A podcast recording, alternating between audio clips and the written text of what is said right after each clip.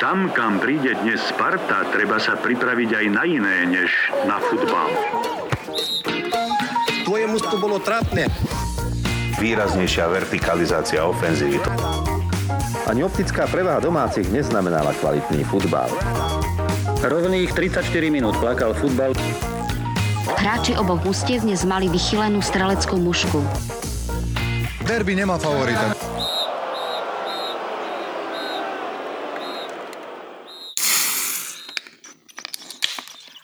No. Je to všade. Toto znelo ako výbuch sopky. Trava čiary 012 Geria Zix. Toto je inakšie presne začiatok, ak, ak, aký si táto časť zaslúžila, lebo uh, tu sa proste uh, toto Ja to poviem za teba. Tu sa stretol niekoľko čiar, premených. niekoľko premených, ktoré z dnešného dielu urobia niečo veľmi bizarné. A je pravdepodobné, že možno skončíme rozprávaním o témach, ktoré možno s futbalom ani nič nemajú, ale tak však nechajme sa prekvapiť. Jednou z tých hlavných premených z mojej strany je teda aspekt, že som toho príliš veľa nevidel a mám za sebou veľmi ťažký busy týždeň pracovný, takže nebolo príliš veľa priestoru na futbal ani na nejakú prípravu. No skrátka, dobré, nehoda menšia na začiatok tejto relácie e, naznačila, ako sa bude táto celá relácia vôbec uberať, alebo teda neviem, či naznačila, ale tak dúfajme, že nie, hej, dúfam, že to nebude až také zlé, ako to ako to vyzerá, že to bude, lebo z mojej strany je to taká kombinácia, že nepripravenosť a neskutočná tupota, lebo mal som včera takú ochutnávočku rôznych e, slovenských destilátikov, slovenských aj neslovenských. Začal som barak pálinkou, maďarskou, potom som išiel cez 52 stupňovú čerešňovicu, k 52 stupňovej rýbe z lovici. To som potom preťal belgickým pivkom La Chouf. Úžasným belgickým pivkom. Uh-huh. Potom nasledovala 45% na hruškovica, potom uh, rakúsky bajlóny, to je vlastne, uh, čo, uh, to je broskyňa alebo marhula? Je to buď broskyňový alebo marhulový destilát a skončil som borovičkou. Uh, takže čo k tomu Tupota dodať? Grande. Tupota Grande, dnešný deň. Myslel som si, že ani sa ani sa nedostanem k nahrávaniu večer, keď som sa ráno zobudil. Teda takto, ráno ešte ani nie. Ráno práve, že som si tak pochvaloval, že ako dobré, že na to, čo sa včera večer vlastne dialo, takže ráno ako sa dobre cítim. No a mm. potom poznáte ten pocit, keď sa tá vlastne opica počas celého dňa pomaličky zhoršuje. Že ti tak mm. je iba tak trošku nevoľno na obed a potom o štvrtej ti už je vyslovene nie dobre. Inak tam je, ja ti poviem, čo je tam ten najväčší game changer a tým je obed. Ono e, v podstate, keď si človek vlastne fičí na takej tej vlne, ten trošku zostatkového alkoholu a vždy si tak povie, že ale je to veľká paráda vlastne ako dobre dopadlo, mohlo byť aj oveľa horšie, tak to si ešte trošku fičíš na takom podľa mňa akože zostatkovom alkohole, vieš, do obeda.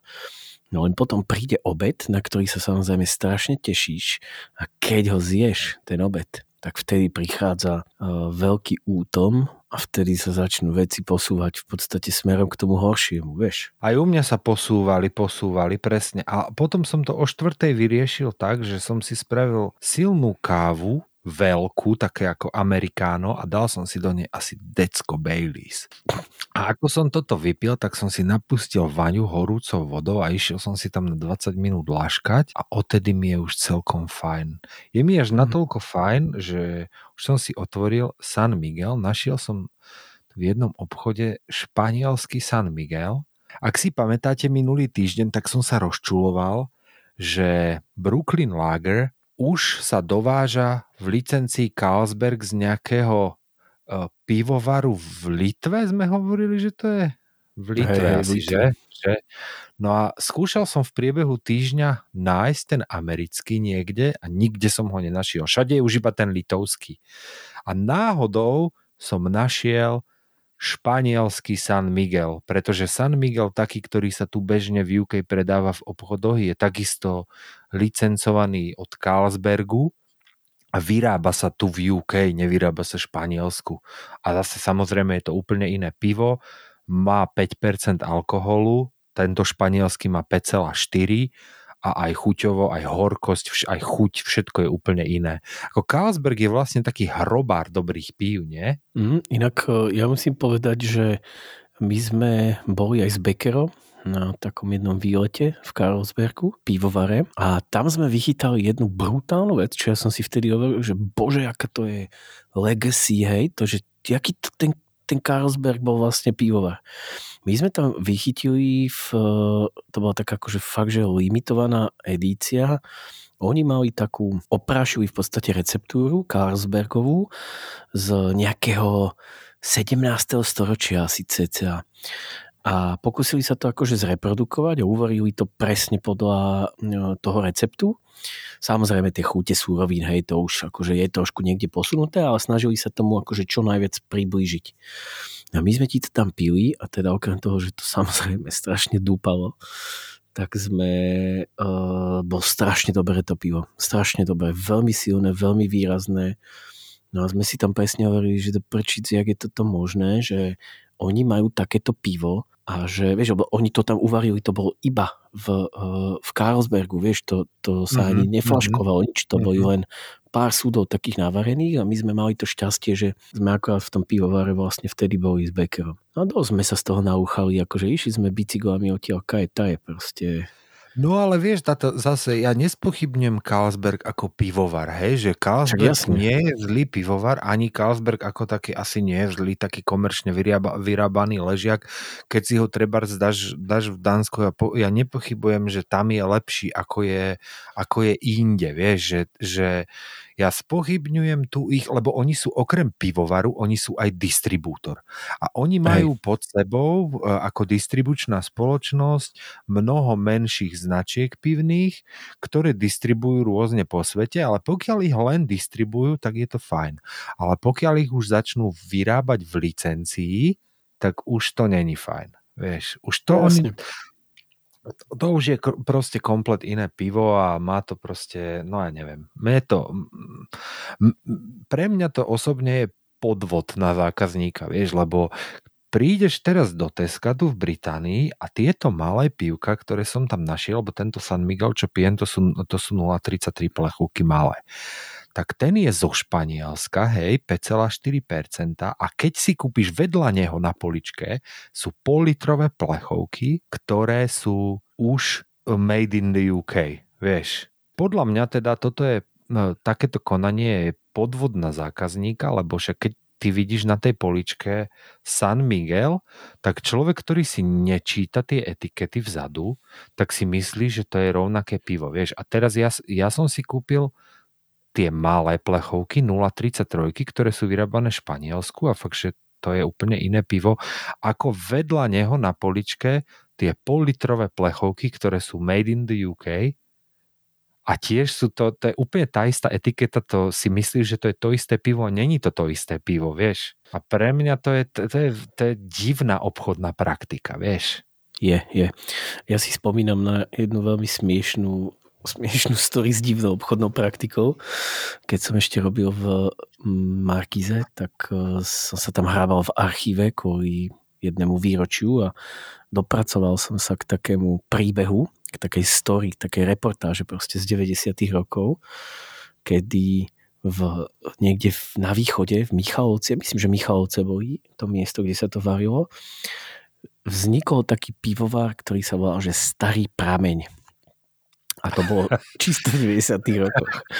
A uh, samozrejme komplet vykradnutý logotyp, proste celé to Ešte bolo, aj toto, hej? Úplne, že na vieš, 90. roky proste východné Slovensko. Normálne upajcovaný celý logotyp, len namiesto star, staropramen tam bolo, že starý pramen a bol tam rozhovor s tým človekom, tuším ešte Ivan Janda, taký uh, redaktor to vtedy, vtedy celé robil, on sa ho pýtal, že či je teda s tým v poriadku, že, že či nemá pocit, že to je nejako akože iné a tak. No on hovoril, že ale no tak akože pán redaktor toto, že vôbec prečo si toto myslíte, že však veď pozrite, my tu máme ježa. A oni tam mali v tom logu proste takého malého ježka ešte nakresleného, ktorý vlastne menil celý vzhľad toho, teda nemenil, ale akože wannabe menil. No a potom sa ho pýtali, že kde sa vlastne predáva tento starý pramen. No a pánko v Michalovciach sa tak usmieval, opretý bol, že na Ukrajine. všetko posielam, všetko, čo navarím, posielam na Ukrajinu. Takže ono je to no, také, no. Ono, vieš, pozri, toto napríklad konkrétne sa ti môže zdať, že to je nekalá obchodná praktika, ale... To je, to sa mi nezdá, ale... to je. to je nekalá obchodná praktika určite, hej, ale pozri, aspoň sa to volá, že to je starý pramen, hej, ale toto je proste San Miguel, hej, San. Miguel. To je, to je akože, to Jasne. by malo byť to isté pivo, vieš, ale není to to isté pivo. Zďaleka to nie je to isté pivo, vieš, takže... Hej a možno, že už sme len my takí starí šomroši, čo tu one, čo sa tu rozčulujú, tí kokos old man yelling at the cloud, vieš, že sa tu rozčulujú, ale, ale akože no, neviem, ja ne, mám ne. rád pivo a mňa takéto, tak, takéto veci vedia nasrať. Teda. Presne. A treba šomrať, pokiaľ sa dá. Čo iné? čo iné, Kverulanti no. sme. Kverulanti. Uh, 15 minút ubehlo. Uh, tento podcast je inak o futbale. Tí, ktorí nás počúvate prvýkrát, ale nie len o futbale. Ale teda mohli by sme k tomu fotbalu prejsť, keď už sme tu.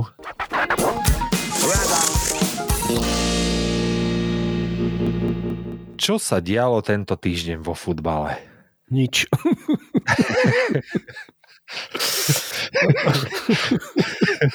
mm, ale nie. No. Dialo sa toho zo pár takých veselých highlightov. Tam určite bolo. Ja by som ako prvé vypichol Taliansko. Viem, že ty si pozeral celý zápas. E, ja som ten zápas nevidel, ale e, veľmi ma to pobavilo e, výsledkovo a to je, že pukol AC Milano v Taliansku a prehralo prosím pekne doma včera. Prehralo s jedným tých najlepších talianských mústiev posledných dvoch, troch rokov. Prehrali do, prehrala doma s Atalantou 0-3. Pozeral si to? Hej, hej. No mňa ten výsledok, ja viem, že teda asi nechceme, alebo teda kolektív tohto podcastu by chcel mať nejakého iného šampióna v Taliansku ako Juventus tento tak. rok. Na tom sa zhodneme. Na tom sa zhodneme a mne to je v podstate jedno, či to asi vyhrá AC Milano, alebo to vyhrá, ja neviem, AS Rím, alebo Atalanta, alebo ktokoľvek. Nechcel by som asi, aby to bol Lazio, ale tí Ani to AS. nevyhrajú. Ani AS, ale to nevyhrajú. Takže uh, v podstate čokoľvek len nie Juventus, no takže z tohto, z tohto pohľadu nás tá prehra AC Milana možno môže trošku mrzieť, ale vlastne aspoň sa zdramatizuje tá tabulka, lebo teraz je dosť dramatická, po 19 kolách tam sú veľmi, veľmi malé rozdiely bodové na špici. Tak až nezvykle malé rozdiely. V podstate aj Neapol, myslím, že oni dneska tuším tiež prehrali s Veronou, ale ale ešte vlastne aj Neapol je taký, ktorý e, uzatvára tú prvú šestku e, spoločne s Láciom, oni majú rovnako bodov a tí sú tiež ešte stále na dostrel, hej.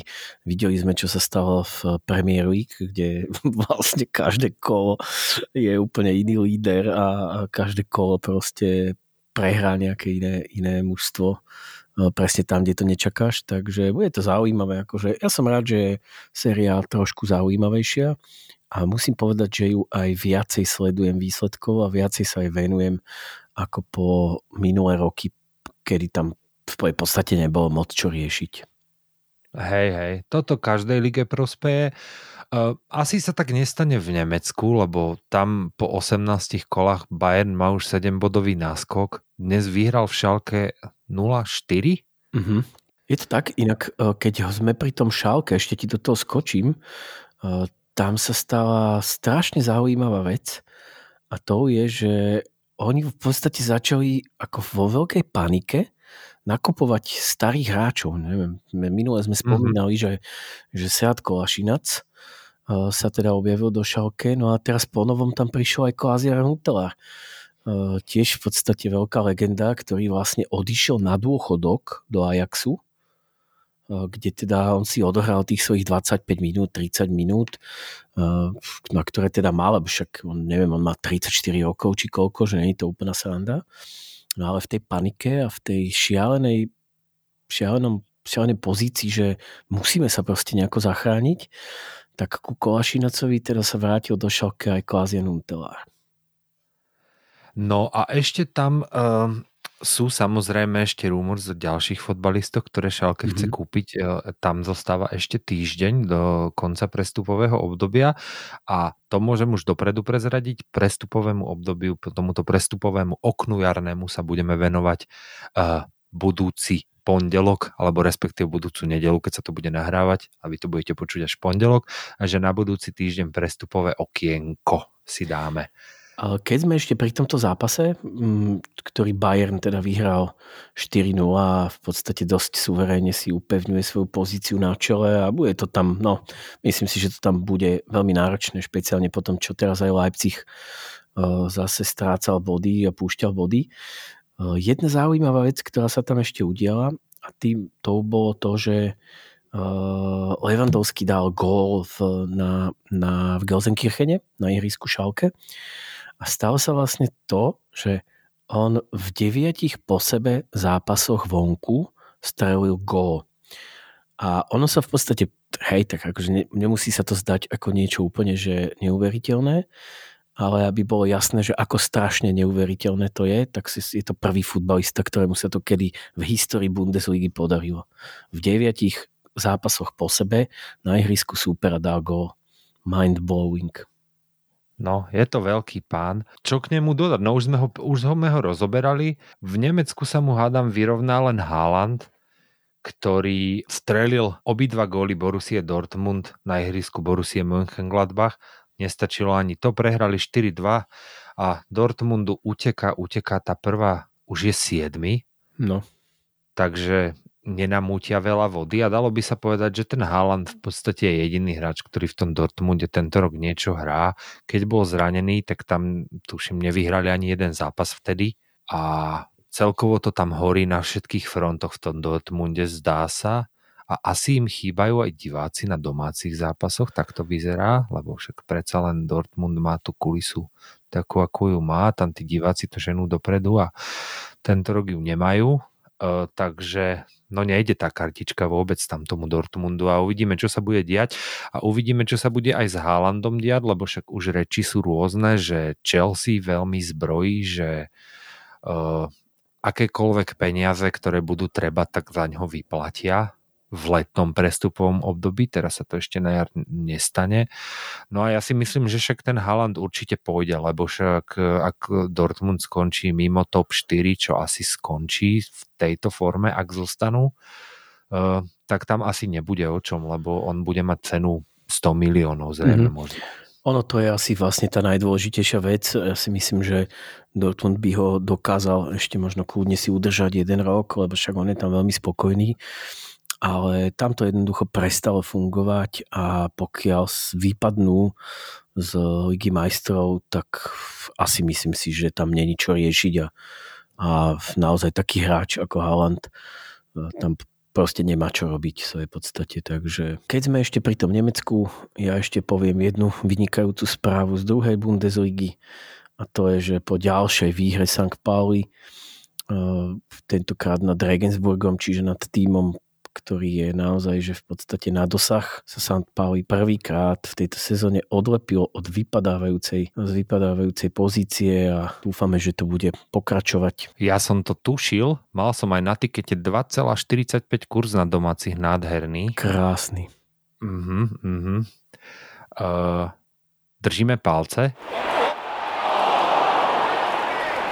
Poďme do Holandska. V Holandsku sa hral taký veľký šláger tímov, ktoré asi o titul možno bojovať nebudú, ale možno aj áno. Feyenoord Alkmaar 2-3. Bol to súboj domáceho Feynordu, ktorý doteraz doma neprehral ani jeden zápas, s Alkmárom, ktorý doteraz vonku neprehral ani jeden zápas. A stále si túto krásnu štatistiku držia po výhre 2-3. Pozeral som tam, bol to veľmi, bol to taký zápas dvoch tímov, ktoré majú drive ktoré sú veľmi útočné obidva, takže už od začiatku si videl, že sa tam nebudú srať s nejakým 0-0, nebránilo sa vôbec, Klasika. išli do plných obidva týmy. Klasika, holandská liga, padal tam vedľa gólov a fakt, že a možno, že taký najzaujímavejší zápas pre mňa tento víkend, ten Feyenoord Alkmaar, že sa tam tie šance striedali jedna za druhou. Uh, a ďalší zaujímavý bol FA Cup match Manchester United Liverpool. Ten si Mhm. videl aj ty? Ten som videl, videl som od 60. minúty a bol to veľmi dobrý zápas, veľmi som sa pri ňom bavil. Um, paradoxne som tam sledoval také, aj také veci, že vlastne išlo sa trošku s, s polavenými zostavami, vieš, do, do celého zápasu.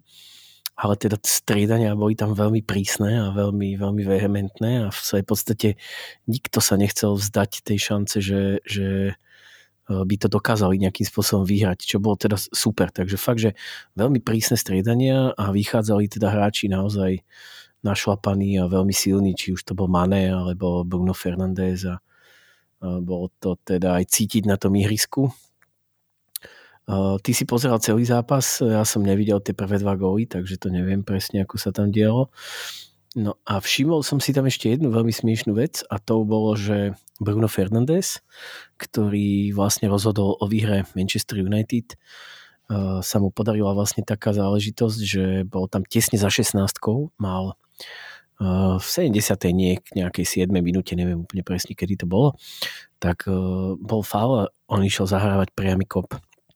No a rozhodca Paulsen prišiel za ním a posunul mu tú loptu na miesto, kde sa ten fal udial, čo bolo zhodou okolností v tomto prípade bližšie k bránke.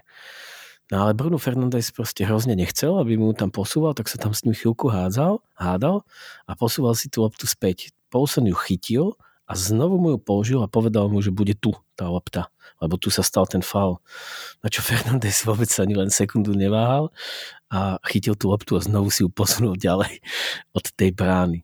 No a čo tým chcem povedať, že teda samozrejme okrem tej neuveriteľnej drzosti, že keď už teda rozhodca chytí do ruky tú loptu, zoberie ti ju a dá ti ju späť, uh, tak mu to prešlo, hej.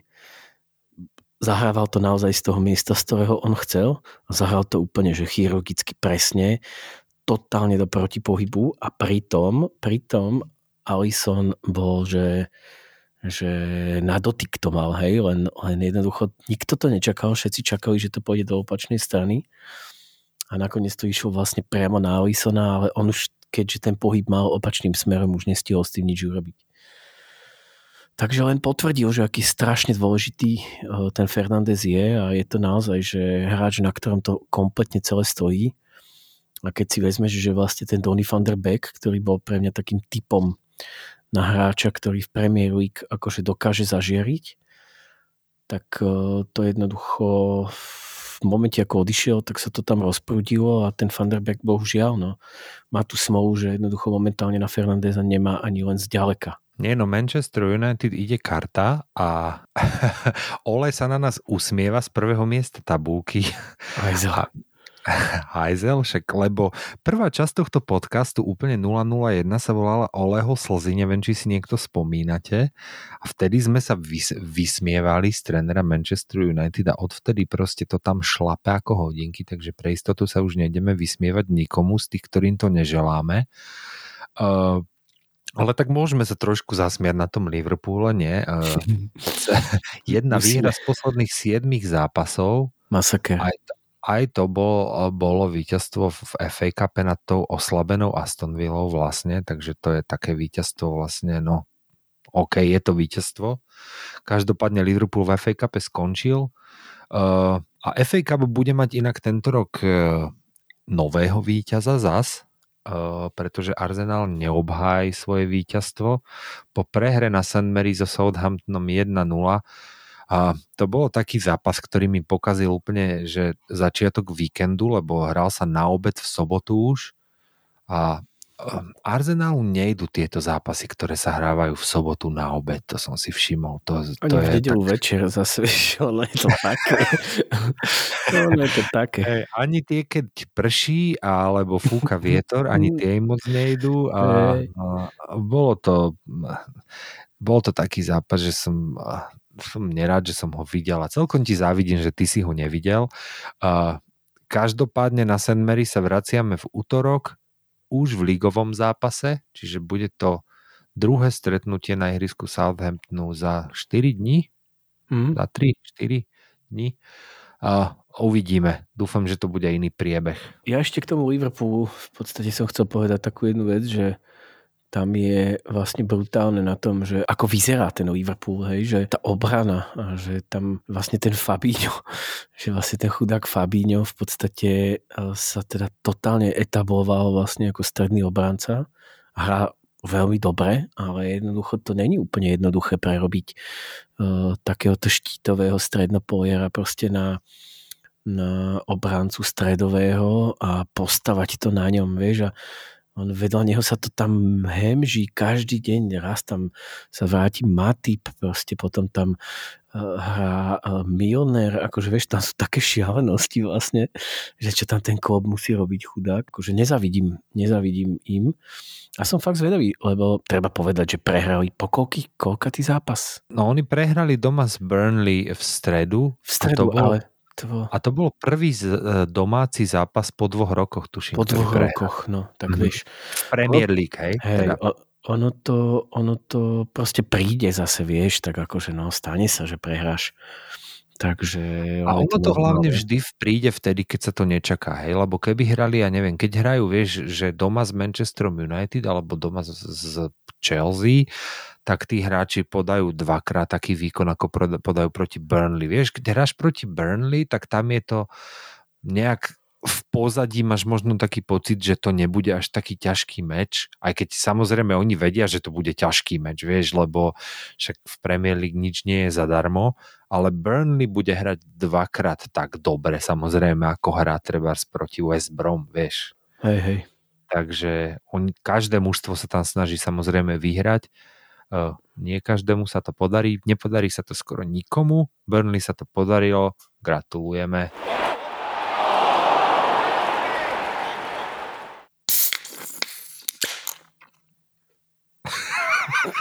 Tentokrát nemám, Guinness explózia.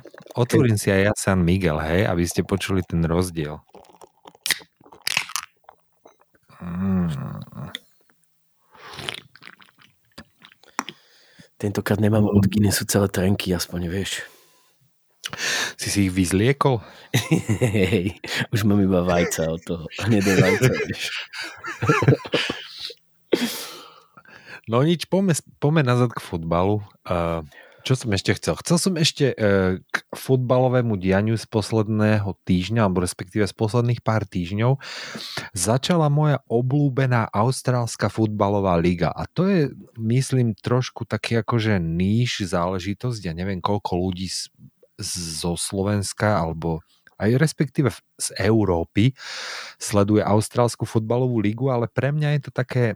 Uh, pre mňa austrálska fotbalová liga znamená štart víkendu, lebo um, tu v UK to dávajú v televízii a keďže kvôli tomu časovému posunu to vychádza vždy tak, že tie zápasy sa hrajú okolo 8, 9, 10 ráno. Čiže cez víkend sa zobudíš, prídeš do obývky, postavíš na čaj, začneš robiť raňajky a zapneš si live austrálsku ligu fotbalovú a oni dávajú v televízii všetky zápasy väčšinou, uh, oni sú tak, že vždy jeden za druhým idú, uh, takže mám celkom napozerané tie týmy a sledujem Austrálsku ligu v podstate odkedy som v Austrálii žil, bol som tam, tak žil som tam rok v Melbourne a vtedy som vlastne mal season ticket na Melbourne Victory, ktorý bol jediný tým z Melbourne, ktorý hral v austrálskej futbalovej lige a chodil som tam na tie zápasy a odtedy ich v podstate sledujem, odtedy sledujem aj austrálsku ligu ako takú,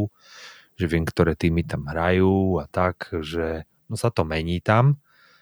Nie sú stále tie isté samozrejme, ale tá štruktúra je iná. Tá, ona nie je taká ako, ako uh, tu napríklad v Anglicku. Musím sa priznať, že ja absolútne netuším uh, vôbec nič o tom, ako to tam funguje.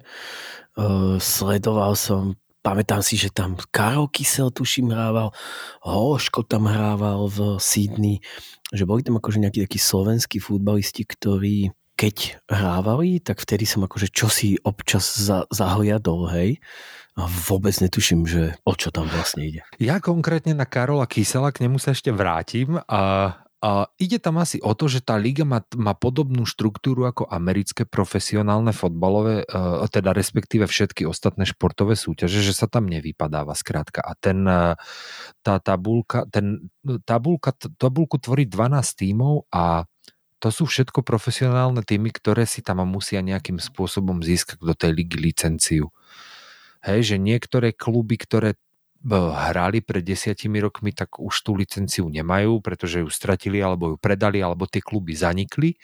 A čo je sranda, tak e, klub nemusí ani existovať vôbec dlho na to, aby mohol sa prihlásiť do tejto súťaže. Tento rok je tiež nováčik MacArthur FC, ktoré je vlastne, čo, to je vlastne nejaký tým z nejakého predmestia Sydney, o ktorom som doteraz vôbec nevedel, že existuje. Oni existujú iba dva roky a ne, nehrali doteraz žiadny zápas. Oni sa vlastne akože dva roky budoval sa štadión a všetko to okolo toho klubu, proste oni dávali dokopy dva roky a kúpili si licenciu a tento rok normálne nastúpili rovno do A-League, do Austrálskej ligy.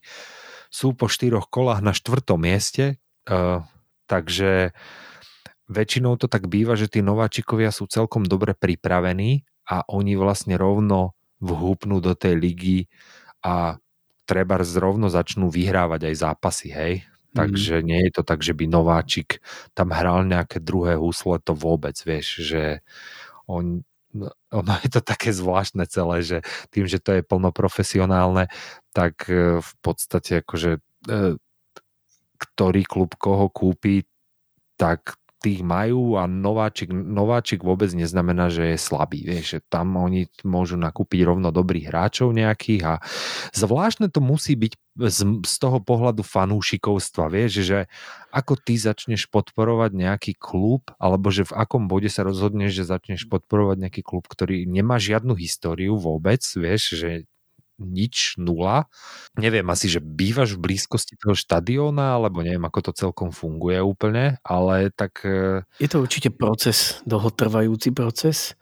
E, my sme v podstate nie s niečím podobným sme sa vlastne akože potýkali aj v rámci kozmosu, len tam to fungovalo samozrejme trošku inak, hej, lebo sme si ten klub založili my sami, takže samozrejme my sami sme nejak akože začali vytvárať ten vibe okolo toho, ale že tiež to nie je úplne, úplne ľahké, ako by sa to mohlo udiať v takomto veľkom futbale, to si úplne neviem predstaviť. Akože, asi to funguje tak, jak, jak e, sme videli v MLS, že e, keď proste sa dostávali teda nejaké nové kluby, tak tí ľudia tam chodili zo začiatku len, len tak sa možno pozrieť, hej, že máš to vedľa domu, tak akože cestou z roboty sa stopneš niekedy na zápas a tak. No až potom časom sa ti to možno zapáči a začneš nejak e, trošku cítiť s tým klubom. To je jediná možnosť. No ono sranda na austrálskej futbalovej ligy je, že uh, ona je úplne v tieni ligy austrálskeho fotbalu, hej? A to si teraz, akože, aby sme si to nemiešali, tak v Austrálii je najpopulárnejší šport austrálsky fotbal, ale to je niečo medzi normálnym klasickým fotbalom a rugby je to také, že môže sa to chytať aj rukami, aj tie góly sa tam strieľajú, takže sa kope medzi také tie vysoké tyče.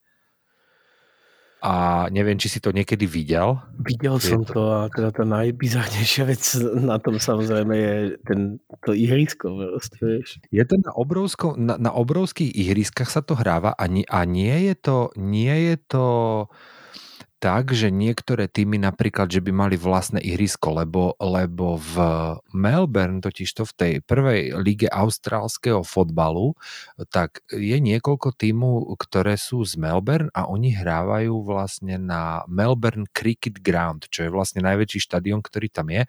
On má kapacitu 101 tisíc uh, fanúšikov a keď sa hrajú nejaké tie finálové alebo semifinále toho play-off tej austrálskej ligy, tak tých 100 tisíc tam chodí. A ono je to celkovo, tá liga austrálskeho fotbalu je piatá najpopulárnejšia športová súťaž na svete, čo sa týka návštevnosti. Že priemerná návštevnosť je nejakých 40 tisíc na každý zápas. Pred ňou už sú potom len nemecká Bundesliga, čo je vlastne najnavštevovanejšia fotbalová súťaž na svete.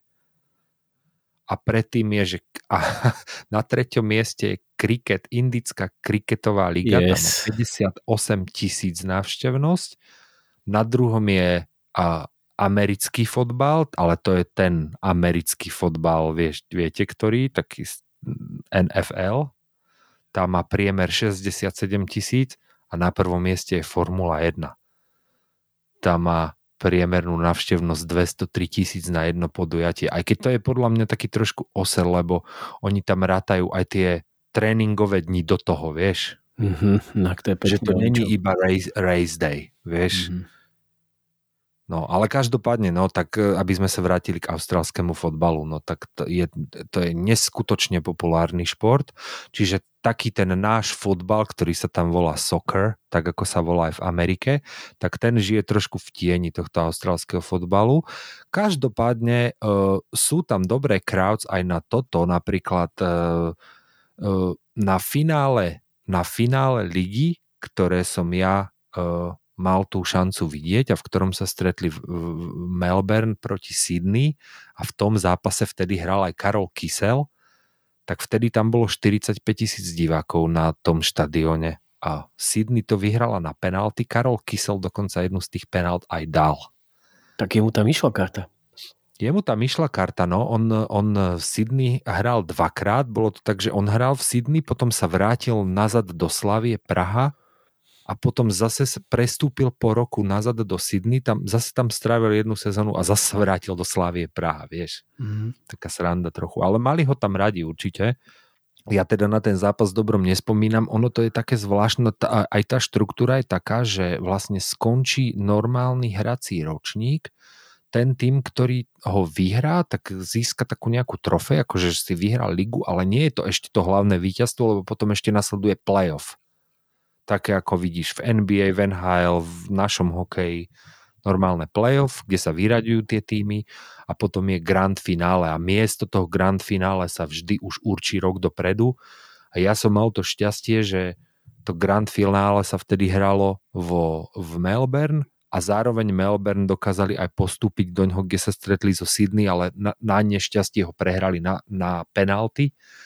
Ale akože bol to super ročník e, bola tam dobrá navštevnosť, tam bol priemer nejakých 35-40 tisíc, vieš, takže akože celkom slušné. Sme to úplne exaktne nespomenuli, ale to je presne to, čo som, na čo som narážal, že teda najdivnejšie je to ihrisko a prosím pekne, to ihrisko je oválne. To je tá najšia, najväčšia šialenosť na tom americkom futbale, podľa mňa, že proste oválne ihrisko. Na austrálskom je oválne, nie? Na austrálskom, pardon. Hej, na americkom, na NFL nie, je nie, nie, nie, nie, na austrálskom. Však o austrálskom futbale sme hovorili. Uh-huh. A ešte som tu našiel jednu ďalšiu bizarnosť, že v podstate v Harry Potterovi takzvaný metalball alebo Kidditch, tak ako sa volala vlastne tá hra, takže tá hra v podstate de facto vychádza z austrálskeho futbalu. Tiež sa hraje oválne a tiež sú tam vlastne e, tri bránky, tri tyče, do ktorých sa vlastne tá v Harry Potterovi proste tá chobotina hádzala, ja neviem proste, čo to bola. Skrátka, Harry Potter je z Austrálii. Inak je to, vieš, ono to je strašne bizarný koncept, keď si to tak zoberieš, že ty chodíš na šport, že toľko ľudí naozaj tam chodí na ten šport, ktorý v podstate nehrá nikto iný, iba oni. Vieš, že hráš proste, ono austrálsky futbalový tým ani vôbec neviem, či existuje, vieš. Akože normálny futbalový? Či nie, nie, normálny futbal, to sú tí mm-hmm. socceroos, to sú normálny asi klasický nie, náš soccer, Však... ale vieš, e, medzinárodný, lebo oni proti komu by hrali, to, to nikto nehrá, no, Nový Zéland, asi vieš. Na Novom Zélande sa to nehrá?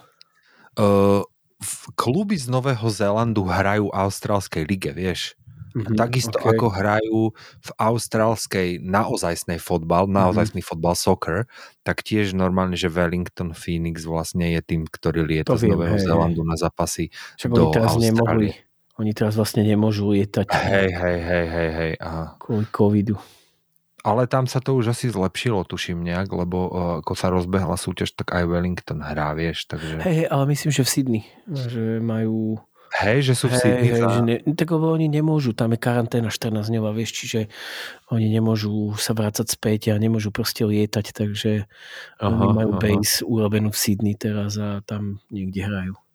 Hej, hej. Hm, zaujímavé. To som ani nevedel, vidíš. No vidíš to, tak to je zase to jediné, čo viem o austrálskom futbale, som to čítal pred pár dňami. Sometimes maybe good, sometimes maybe shit. Takže sme tu opäť s rubrikami, na ktoré sme v posledných týždňoch zabudli, lebo sme robili rôzne špeciály. Robili sme ten FA Cup špeciál a robili sme uh, tú našu jedenácku slávnu, neslávnu, ktorú sme museli potom rozdeliť na dva diely, tak sme sa rozhodli, že sa zase k ním vrátime a tá prvá hneď je winner a loser týždňa. Máš nejakého víťaza? Určite mám uh, toho víťaza, ktorého ja som si v podstate vybral za víťaza tohto týždňa, to je Gian Piero Gasperini, uh, tréner Atalanty Bergamo. Um, ono má to trošku samozrejme aj presah, ale teda tou najväčšou vecou je, že uh, tento týždeň sa im podarilo vyhrať teda na San Sire z uh, AC Milano 3-0, čiže 0-3 čo je naozaj, že podľa mňa, že úplne, že majsterštyk v rámci formy a v rámci všetkého. A v podstate by som chcel vlastne aj taký akože krátky príbeh toho, že čo ten Gasperini vlastne v tej Atalante urobil. No, on vlastne nastúpil v, do, do Atalanty v roku 2016 ako teda hlavný manažér a prosím pekne, jeho cieľom bolo await relegation. To je vlastne taká akože základná vec, ktorú si ktorý dostaneš vlastne od šéfa klubu, že ti povedia, že aká je tam, aké sú tam teda tie ambície a čo je vlastne cieľ. A na základe toho cieľa, či sa splní alebo sa nesplní, sa potom hodnotí tvoje pôsobenie. V svojej podstate to v rámci tej manažerskej branže funguje dosť tak, že pokiaľ ti dajú, že avoid relegation a ty sa dokážeš vyhnúť teda vypadnutiu, tak v podstate by malo byť akože success story, hej, že mala by sa ti buď predlžovať zmluva, ak bola napríklad iba na, mes- na nejaký rok, na nejaké kratšie obdobie, alebo teda by sa mali nejakým spôsobom prehodnocovať vlastne tie ambície. No a tento Gasperini dostal uh, za cieľ v roku 2016 nevypadnúť s Atalantou. A on prosím pekne už v prvej sezóne 2016-2017 Atalanta skončila štvrtá v sérii A a vlastne kvalifikovala sa do Európskej ligy. Nehovoriac o tom, že čo sa vlastne dialo potom, 2017 skončili 7, nebolo to zase až také dobré, ale takisto sa dostali do, do Európskej ligy UEFA, minimálne teda do toho súboja. No a to, čo sa udialo v podstate v sezóne 2018-2019 a vlastne čo sa začalo diať potom, to bola transformácia klubu na absolútny útočný stroj, kedy proste Atalanta začala hrať jeden z tých najkrajších futbalov v Európe a dodnes podľa mňa hrá už tretiu sezónu jeden z naozaj najkrajších a najútočnejších futbalov v Európe a myslím si, že je to z veľkej miery zásluha Gianna Piera Gasperiniho a preto je môj winner, winnerom týždňa, lebo vyhrať v AC, teda vyhrať z AC v Miláne 0-3, to je husté. To je husté a mne je fakt, že Atalanta veľmi sympatická ako, ako tým vyslovene od, od, od tohto obdobia, odkedy ich začal trénovať on, že fakt Atalanta je zrazu meno v talianskom fotbale, vieš, oni to presne, to bol taký klub, ktorý som registroval roky, že tam sú, že viem o nich, ale oni nikdy nemutili tú vodu proste, oni nikdy neboli ten klub, ktorý, ktorý by si pred začiatkom sezóny typoval na niečo a teraz vždy pred začiatkom sezóny si povie, že aj Atalanta by možno niečo mohla zase, vieš. Hej. Takže to je vždycky a, také dobré, keď sa im to podarí proste. A, a mňa na ňom fascinuje, ešte, ešte sa mi na ňom páči jedna vec, neviem, či si ho videl, ako on vyzerá, ale on sa strašne podobá na Antonio Burdena. Áno, áno, áno. áno to, je, to ja hrozne cením. Nie som si istý, či Burden mal rád fotbal, Nie, ale, myslím, že ale on, on asi špor, športy nemal, nemal rád celkovo. Uh, ale vidíš to, ja to tak nad tým rozmýšľam, že vlastne všetko to v podstate ide vo, v celom svete dosť dole vodou, odkedy Anthony Burden zomrel. Presne. A on tu proste chýba, vieš, na tomto Presne. svete. On tu chýba hrozne. Ježiš, ja musím povedať, že z množstva úmrtí známych osobností, ktoré bolo ich dosť, však, lebo však už sme starí, takže už veľa takých našich akože aj hrdinov, vieš, odchádza. Tak Anthony Burden bol, ma, ma mrzí strašne najviac, nie že najviac, ale veľmi, veľmi veľa, lebo bol to človek, ktorého som eh, strašne adoroval, strašne ma bavil, proste Ja som po jeho smrti uh, pol roka alebo koľko vôbec nedokázal pozerať, že ani No Reservations, ani žiadne iné Mhm. z tých jeho uh, cesto, cestopisno-kulinárskych seriálov, ale teraz sa k ním znova začínam vracať a teraz znova to začínam pozerať úplne od začiatku všetko, Mhm. vieš, a hrozne ma to baví a hrozne o to viac si uvedomujem, že ako proste tu on chýba a vlastne a tak rozmýšľame, že čo by si on o tomto celom vlastne myslel, čo sa vlastne deje teraz, No. vieš. pekne by to vyfakoval. Pekne by to vyfakoval, ako to vedel iba on. Tak, tak. Sometimes maybe good, sometimes maybe shit. Dobre, poďme k lúzrovi týždňa. Uh, nie som to ja, aj keď a by som si za včerajšok zaslúžil facku, ale vidíš to, už sa zase otvárajú San Migueli dnes. Takže nič sme sa nenaučili. Každopádne, uh, loser týždňa Timo Werner, útočník Chelsea, u mňa. Uh, ťažko povedať, že či loser týždňa, v podstate jemu nejde karta už dosť dlho. Prišiel s veľkými fanfárami z Lípska, kde mu karta išla teda akože veľmi. A v Chelsea hrá, hrá v každom zápase v podstate, ale z posledných 17 zápasov dali jeden gól, aj to bol FA Cupový meč proti Morecambe, ktorí sú tým zo 4. anglickej ligy, kde dal gól, ale ani v Premier League, ani v žiadnej inej súťaži mu proste absolútne nejde a už to na ňom vidno. Ono teraz bol aj nedávno no, s ním taký krátky rozhovor a on hovoril, ako, že, že ten tým za ním stojí, ako, že Lampard za ním stojí a že on vie, že sa mu to proste preda- podarí prelomiť toto zlé obdobie, ale nedarí sa mu ani v dnešnom zápase proti Luton Town uh, v FA Cupe. Tam kopal penáltu v 86. minúte, ktorú sám pripravil svojim únikom, ale ani tu nedal. A už po tej penálte ten pohľad na ňo bol veľmi, veľmi smutný, lebo fakt na ňom vidno, že chce. Nie, že teda by som mu nejako extra držal palce, lebo však ako ne, nemôžeš držať palce hráčovi, ktorý hrá za Chelsea. Ale nejak tak s ním súcitím, skrátka. Vieš, čo myslím? Úplne, úplne viem, čo myslíš. Ale ja by som k tomu dodal ešte takú ďalšiu vec, že trošku podľa mňa také popapuli dostal aj Frank Lampard, eh, kedy Ralf Hasenhutl, ktorý s Timom Wernerom, ktorý Wernera trénoval vlastne v Leipzigu, bol veľmi taký, že veľmi pekný, veľ, veľmi slušne to povedal, bolo to trošku viacej mentorský, ako podľa mňa by Frank Lampard ocenil, ale snažil sa vysvetliť Frankovi Lampardovi, že asi proste niečo robí zle. Lebo že z jeho ponímania je Timo Werner má všetky atribúty strikera, ktorého proste jednoducho chceš mať v týme. Ale že na to, aby deliveroval aby teda dodával to, čo od strikera očakávaš, to znamená góly, takže musíš tú hru postavať okolo neho že jednoducho to musí byť na ňom postavané. A že bez ohľadu na to, či tam máš Kovačičov, Pulišičov, proste hoci koho, Mountov a neviem ešte čo, ty tam máš proste Tima Wernera, ktorý je že úplne že smrteľný striker a pokiaľ to na ňom nepostáváš, tak by si sa mal vrátiť do základnej školy a trošku sa o niečom doučiť o tom, ako takticky pripraviť svoj tým na zápas.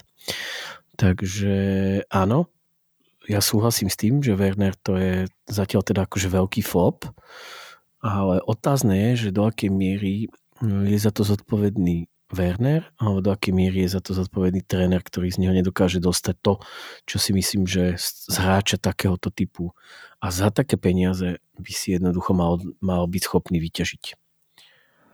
Áno, ja súhlasím s tým, uh, ale zase na druhej strane ono, ja sled, nejak v poslednej dobe sa mi darí vidieť zápasy Chelsea, neviem prečo, ale... Ťa to láka trošku. A vidím tam Chelsea proste. Hey.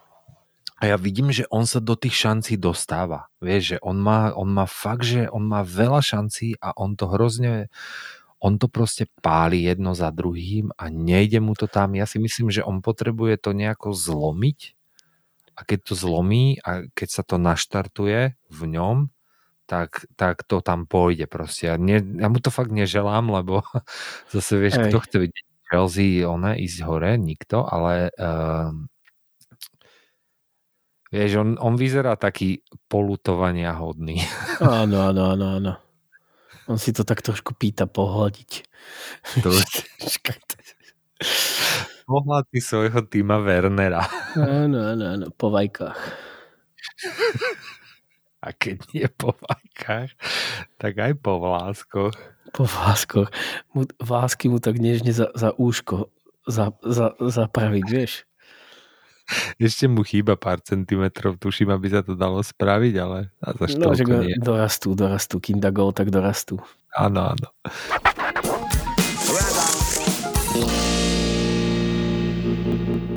OK, posledná pravidelná rubrika, ktorú sme zanedbávali už dosť dlho, uh, je typovacie okienko a to je naša kolekcia zaručených typov, na ktorých zbohatnete. Uh, takže na tento týždeň nasledujúci, teda na tento alebo nasledujúci? Na tento, lebo vy už počúvate v pondelok, my nahrávame v nedelu. Takže tento, tento týždeň by som vybral z nemeckej ligy piatkový zápas Stuttgart Mainz a tam by som si typol jednotku. Uh, ono sú to obidva také uh, jalové týmy v podstate, hej, ale predsa len ten Mainz je jalovejší ako Stuttgart, aj keď porazil teraz doma Lipsko 3-2. To by som chcel pripomenúť. Áno, ale aj tak uh, majú len 10 bodov a ten Stuttgart mal, má 22 a treba povedať, že Stuttgart túto sezónu ešte nevyhral po 18 kolách doma ani jeden meč. Všetky ich výhry sú zvonku a myslím si, že už doma to konečne s tým Mainzom prelomia. Oni majú doma bilanciu 0-5-3. Hej? A myslím si, že konečne už by sa patrilo aj doma vyhrať, nielen vonku. Vonku oni sú tretí najlepší tým Bundesligy a doma sú suverénne na spodku. Takže napriek tomu, že sa hrajú, hrajú vlastne všetky zápasy bez divákov, nemyslím si, že do nekonečná nebudú doma vyhrávať. Takže si myslím, že, že Mainz porazia v piatok. A ďalší podobný prípad je z Talianska a to je takisto v piatkový zápas medzi AC Torino a Fiorentína, eh, kde si myslím, že AC Torino by mohlo takisto zaknihovať proti Fiorentíne prvé domáce víťazstvo lebo oni majú domácu bilanciu 0-5-4 zatiaľ. A vonku už vyhrali dva zápasy, veľké dva zápasy. Každopádne za ten kurz 2-8 to stojí, si myslím, na, na piatok. A ešte by som k tomu dohodil z talianskej druhej ligy zápas sobotnejšieho kola uh, Entela Cosenza a to je zápas dvoch tímov, ktoré sú úplne, že na spodku tabulky, alebo teda respektíve, aby som sa pozrel na tú tabulku, Entela je 18 a Kosenza je 17.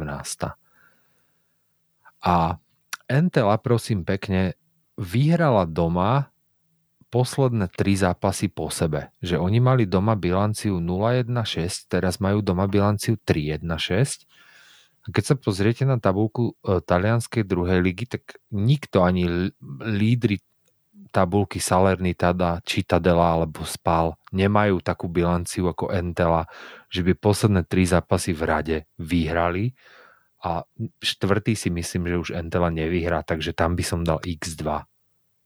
Alebo po prípade čistú x lebo Kosenza je remizový špecialista, Kosenza z týchto 19 zápasov, ktoré sa odohrali, 11 remizovala a myslím, že toto bude krásna 0-0. Toľko odo mňa. Ja samozrejme nepridávam žiadne typovacie, typovacie typy, lebo odo mňa nikto typovacie typy nechce.